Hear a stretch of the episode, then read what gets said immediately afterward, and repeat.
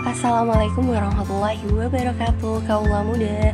Balik lagi bareng aku Alvina Pastinya di podcast Insightful ini. Dan bakalan nambah ilmu kalian.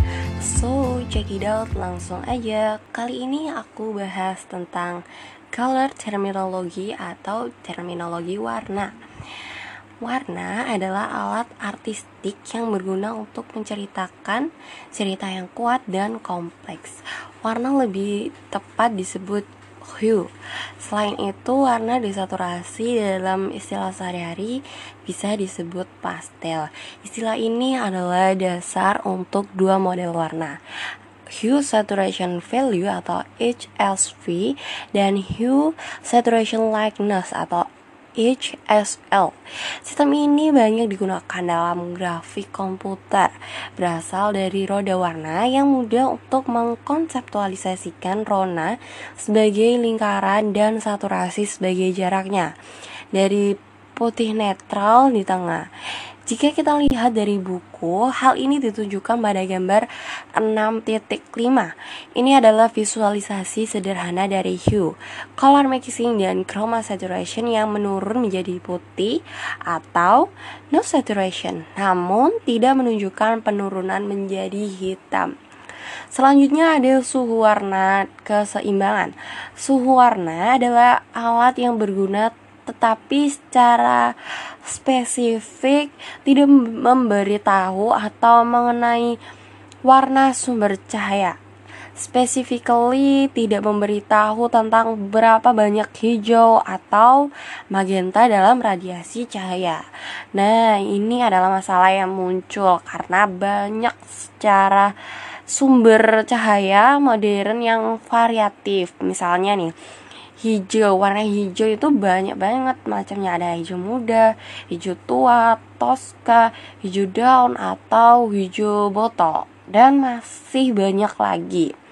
Salah satu contohnya banyak yang beranggapan bahwa kamera yang disetel siang hari berasal dari sinar matahari yang cenderung lebih hangat karena berwarna kuning. Sebagian lagi menjawab berasal dari skylight yang sangat biru.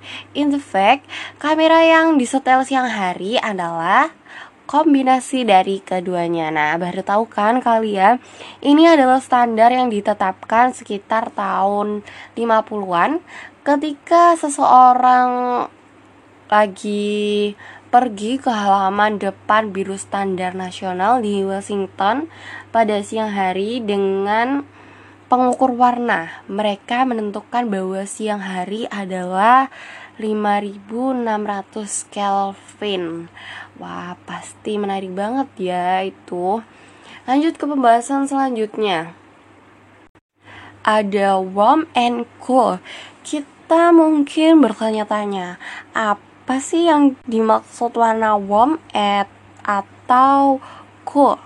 Jawabannya jelas, itu tidak berhubungan dengan suhu warna.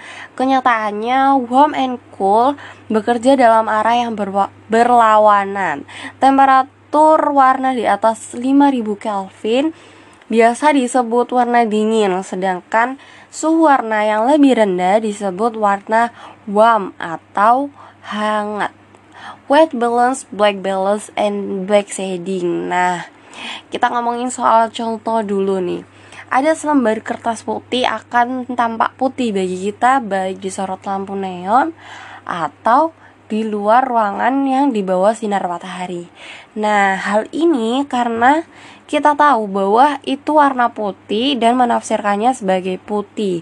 Kesimpulannya, kertas dapat mengambil warna sumbernya, sedangkan kamera tidak memiliki kemampuan untuk beradaptasi dengan cara tersebut.